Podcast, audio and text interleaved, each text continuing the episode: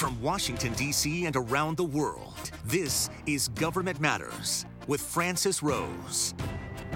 Thanks for watching Government Matters, the only show covering the latest news, trends, and topics that matter to the business of government. I'm your host, Francis Rose. Federal employees may still have the chance to opt out of the payroll tax deduction. Treasury Secretary Steve Mnuchin called opting out, quote, a reasonable issue in testimony to the Senate Banking Committee Thursday. Mnuchin told Maryland Democratic Senator Chris Van Hollen he'd follow up with the Office of Management and Budget on the issue. The Office of Personnel Management is taking feedback on a draft list of qualifications candidates need for federal jobs. It's the next step in implementing an executive order President Trump signed in June to emphasize qualifications instead of just education and job experience. GovExec reports acting OPM Director Michael Rigas calls skills assessments the third and co equal mode of establishing minimum qualification. Three big task orders at the Labor Department are the latest awards in the Enterprise Infrastructure Solutions contract. A total of $805 million will go for network, data, voice, and web services. FedScoop reports labor awarded all three task orders to Verizon.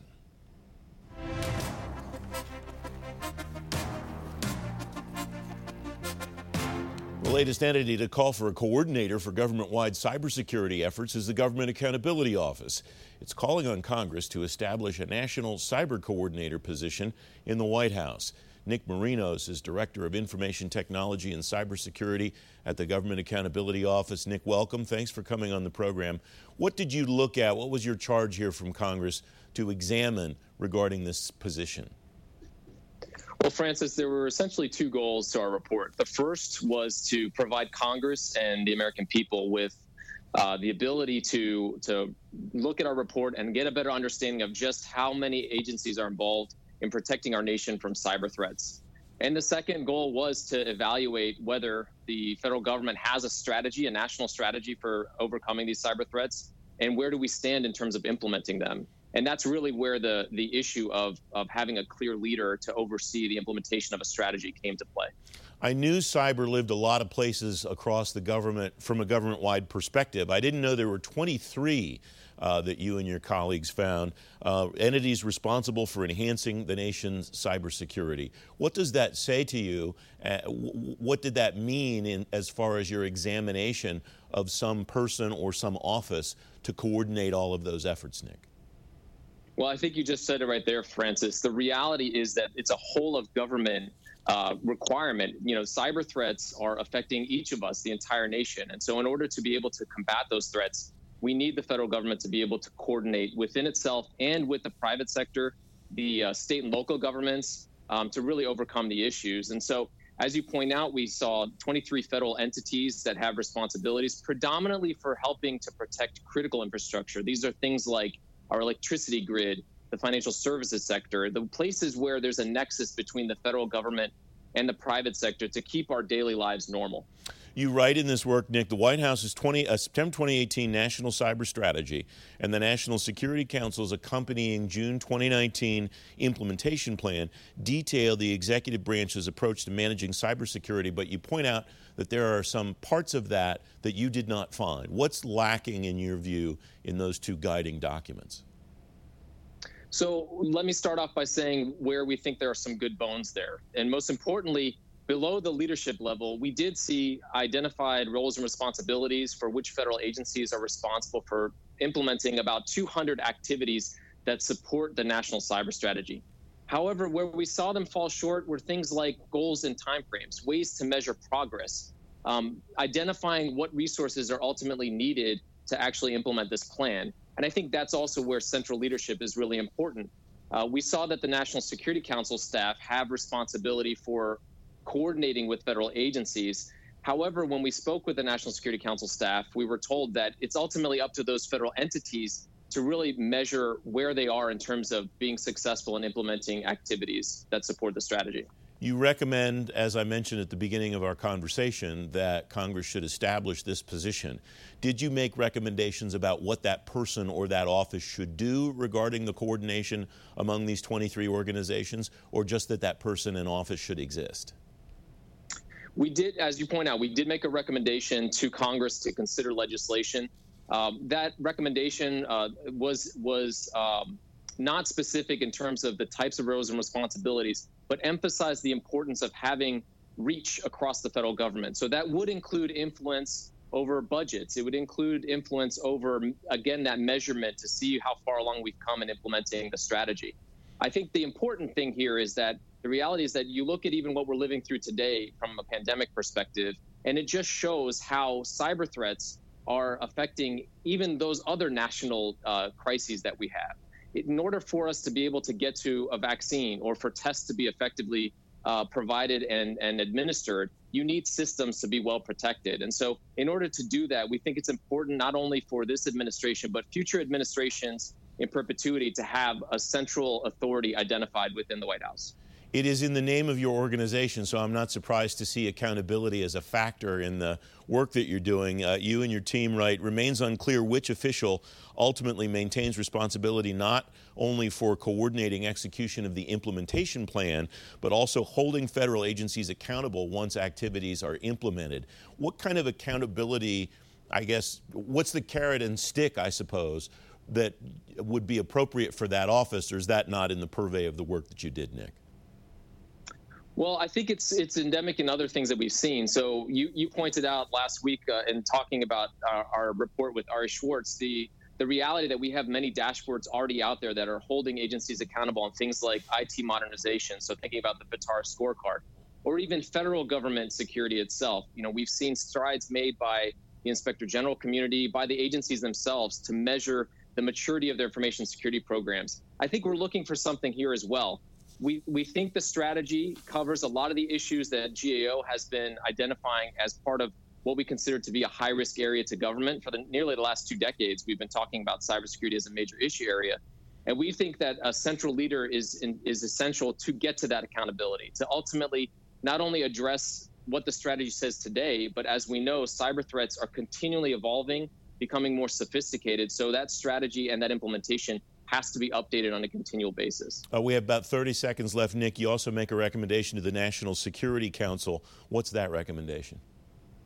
Well, we, we called for the National Security Council to basically fill those gaps that we identified uh, that are needed within the implementation plan. So ultimately, making sure there's clarity in terms of the targets and how we're going to measure progress towards those targets, and identifying the resources that are going to be needed to overcome and ultimately implement this national strategy. Nick Marinos of the Government Accountability Office, thank you very much for coming on. It's great to have you here. Thanks very much, Francis. Up next, making sure military efforts in the Arctic don't freeze. Straight ahead on Government Matters, how to stay ahead of competitors above the Bering Strait. You're watching WJLA 24 7 News.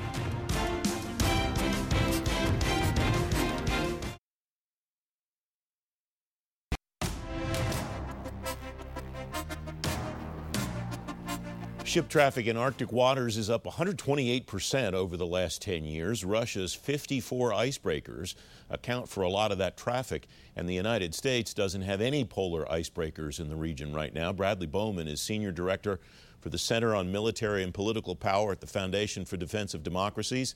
He and his colleague Major Scott Atkinson are writing about the Arctic in Defense News. Brad, welcome. Thanks very much for coming on the program.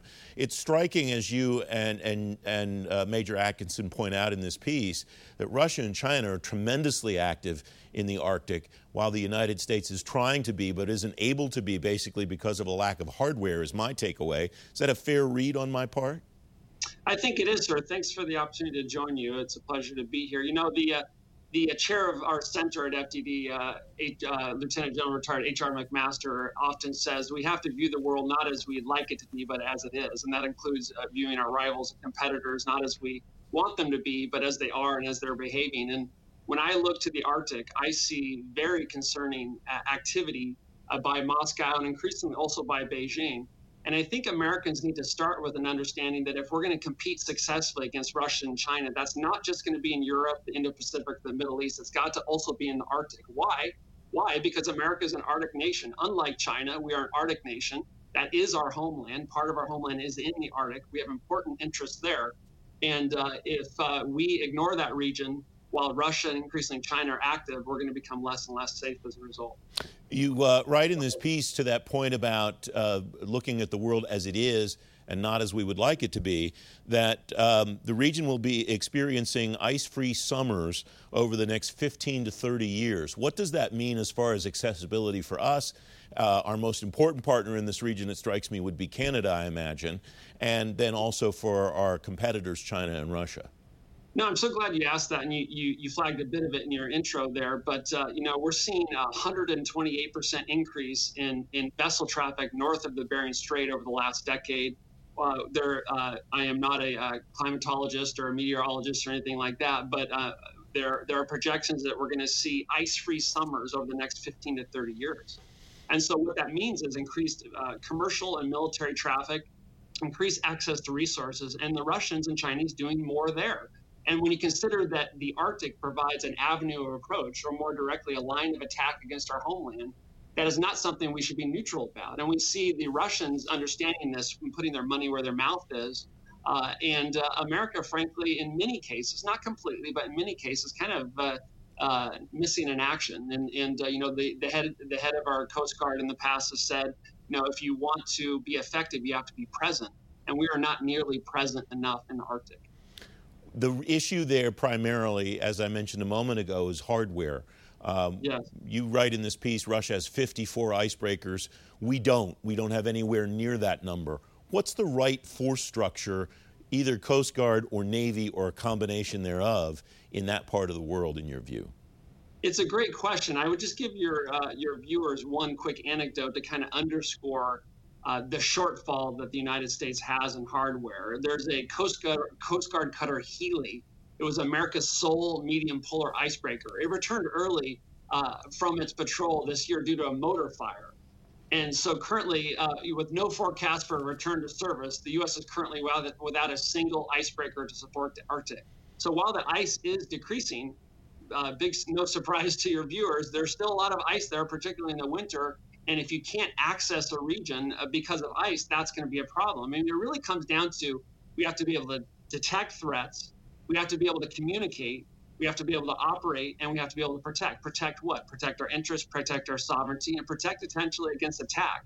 And if you don't have the infrastructure, the icebreakers, the uh, the, the Arctic polar capable ships and submarines, you're not going to be able to do any of that. And that's why the number one unfunded priority uh, for uh, Northcom is Arctic communications because you know, I'm a former uh, uh, helicopter pilot. I wouldn't uh, dare fly in some of these altitudes in the Arctic.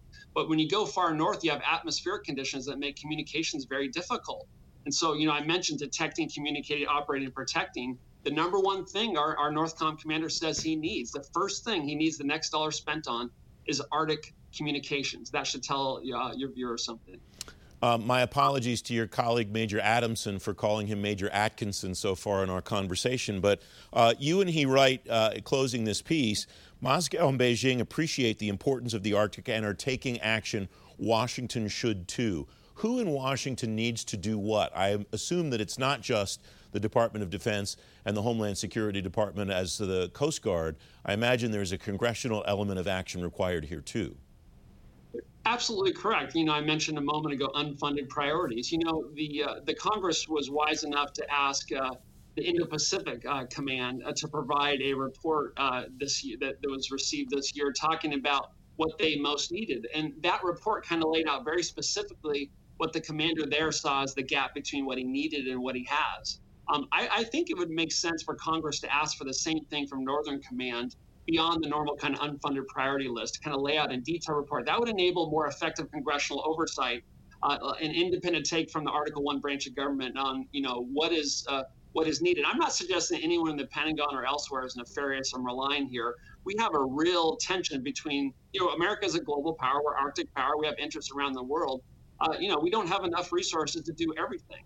But uh, we're, we, as, as we argue in the piece, we're in danger of strategic insolvency uh, in, in the Arctic. And by that, I mean there is such a gaping gap between what we should be doing and, and, what we should have there and what we do that it's quite concerning. So a couple specifics, you know, looking at a deep water port in Nome, Alaska, right? I mean, that, that would be an important step. Senator Sullivan on the Armed Service Committee has, has rightly pushed for that. Um, looking to lease or accelerate acquisition of icebreakers uh, looking at other infrastructure that we might need uh, in, in uh, elsewhere in Alaska, in the Aleutians, and so forth.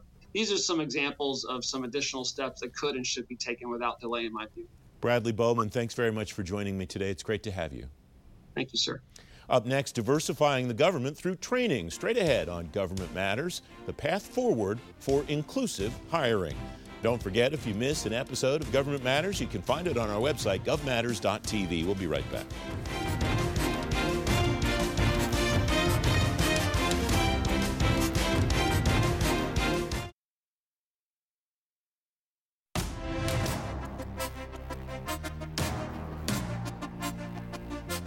President Trump will prohibit agencies, contractors, and the military from using money for certain diversity training. Officials at the State Department say they're prioritizing diversity and inclusion in the department's hiring practices. Terry Gerton's, president and CEO of the National Academy of Public Administration. Terry, welcome back. Thanks very much for coming on. We have two issues at play here that both surround diversity and inclusion across government, and it's striking to me that we're talking about inclusion as an add on to diversity because I think that's maybe only been within the last three, four years. A lot of emphasis on diversity in government for a long time. The inclusion piece is relatively new, isn't it? Well, it's it's different language certainly, but we know um, that the more diverse and inclusive your workplace is, the better your outcomes are. And so corporations have been working on this for a long time, and the government's beginning to get on the same train. The State Department has had this problem for a long time. Uh, State Department officials talked about this at a hearing, saying it's been since 1989 the Government Accountability Office has flagged this issue. What makes this hard for federal organizations, Terry? Well, I think you know the State Department, like many agencies, has lots of policies and programs in place. But the challenge is you can't just judge the outcome by the number of policies and programs. You have to really measure um, the statistics and, and the effect. And so clearly, what the State Department is seeing is that while they're getting more diverse uh, hires on the front end, they don't have the retention and promotion policies in place to ensure that they get those diverse that diverse population up to the senior ranks. And even their latest departure statistics show that their diverse employees are leaving the State Department at a much higher rate. So there's lots of processes that you have to put in place there to make sure that you're giving adequate training that you're deliberately making your selection and promotion panels themselves diverse and that your leadership really practices and, and messages around diversity and inclusion.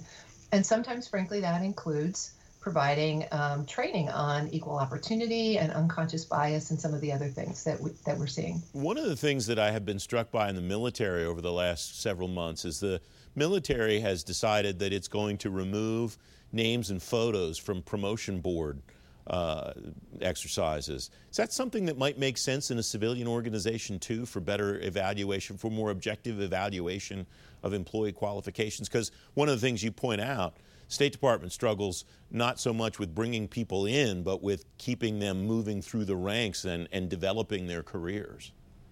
Well, I will say I'm not an expert in um, the diversity and inclusion practices specifically, but I am personally a beneficiary of some affirmative action, right, in terms of in women in the military. And so I think there's a balance between complete um, anonymity and intentional outreach and, and advancement. And sometimes you have to have some knowledge about the um, demographics of your client of your candidates in order to make sure that you're um, actually diversifying the population. So there, there's a trade-off between complete anonymity and actually making some intentional actions to add diversity to the workforce. Is it at least encouraging that, as the State Department officials testified at this hearing in the House, that the the issue of whether a diverse and inclusive workforce is desirable seems to be a moot point. Everybody seems to agree now that that is the case, and and we're talking about the way to get to that. Is that at least a win, or is that not good enough, Terry? I think it's the beginning, but what I worry about is that many times um, diversity inclusion becomes an HR problem. And diversity inclusion can't just be an HR problem and it can't just be an HR program. It has to be the leaders of the organization, not that HR folks aren't part of the leadership, but it has to be the very most senior leaders at every level of the organization talking the talk and walking the walk. And you can't just pitch it over the fence and say to the HR folks that this is their problem. We just have about a minute left, and I mentioned the executive order at the beginning of our conversation, Terry. You mentioned something before we went on the air that, that struck me that I hadn't considered before, and that is this EO applies to a lot of organizations that don't have anything to do with the government on first glance, but have a lot to do with the government as you dig into it. Tell me more, Terry. Yeah, I, I think there are some um, administratively problematic issues to this EO, in addition to some of the other concerns that folks have about it. When it says contractors, and you and I typically think of government service contractors, it is much broader than that because it goes to grantees. And agencies have to review all of their grant programs. That means that state agencies and nonprofit organizations who are delivering frontline government services are going to be impacted. And it also means that universities who receive research grants are going to be impacted. And so, as these organizations who are already very deliberately working on diversity and inclusion in their client base and in their own workforce review this executive order to the degree that they choose to opt out of future government contracts and grants because they don't want to meet these training limitations, we could see significant impact in serve, um, government service delivery and also in the scientific research agenda. Terry Gerton, thanks very much as always. Great to have you back on the program. It's always a pleasure to be here. Thank you. If you've missed the show or you're on the go, you can stay plugged in on issues that matter to the business of government. Government Matters is available as an audio podcast now. You get it every day on Apple Podcasts, Google Play, SoundCloud, and TuneIn. Or just ask your digital assistant to play the Government Matters podcast. I'm back in two minutes.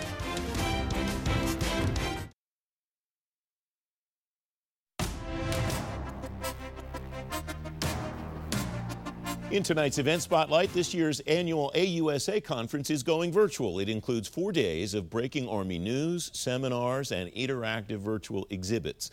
You'll hear from the Secretary of Defense, the Secretary of the Army, the Army's Chief of Staff, the Sergeant Major, and a lot more. The conference happens October 13th through 16th. You can get more information at govmatters.tv slash events. That's the latest from Washington. Join me weeknights at 8 and 11 on WJLA 24-7 News and Sunday mornings at 10:30 on ABC 7 stay plugged in on issues that matter to the business of government. Thanks for watching. I'm Francis Rose.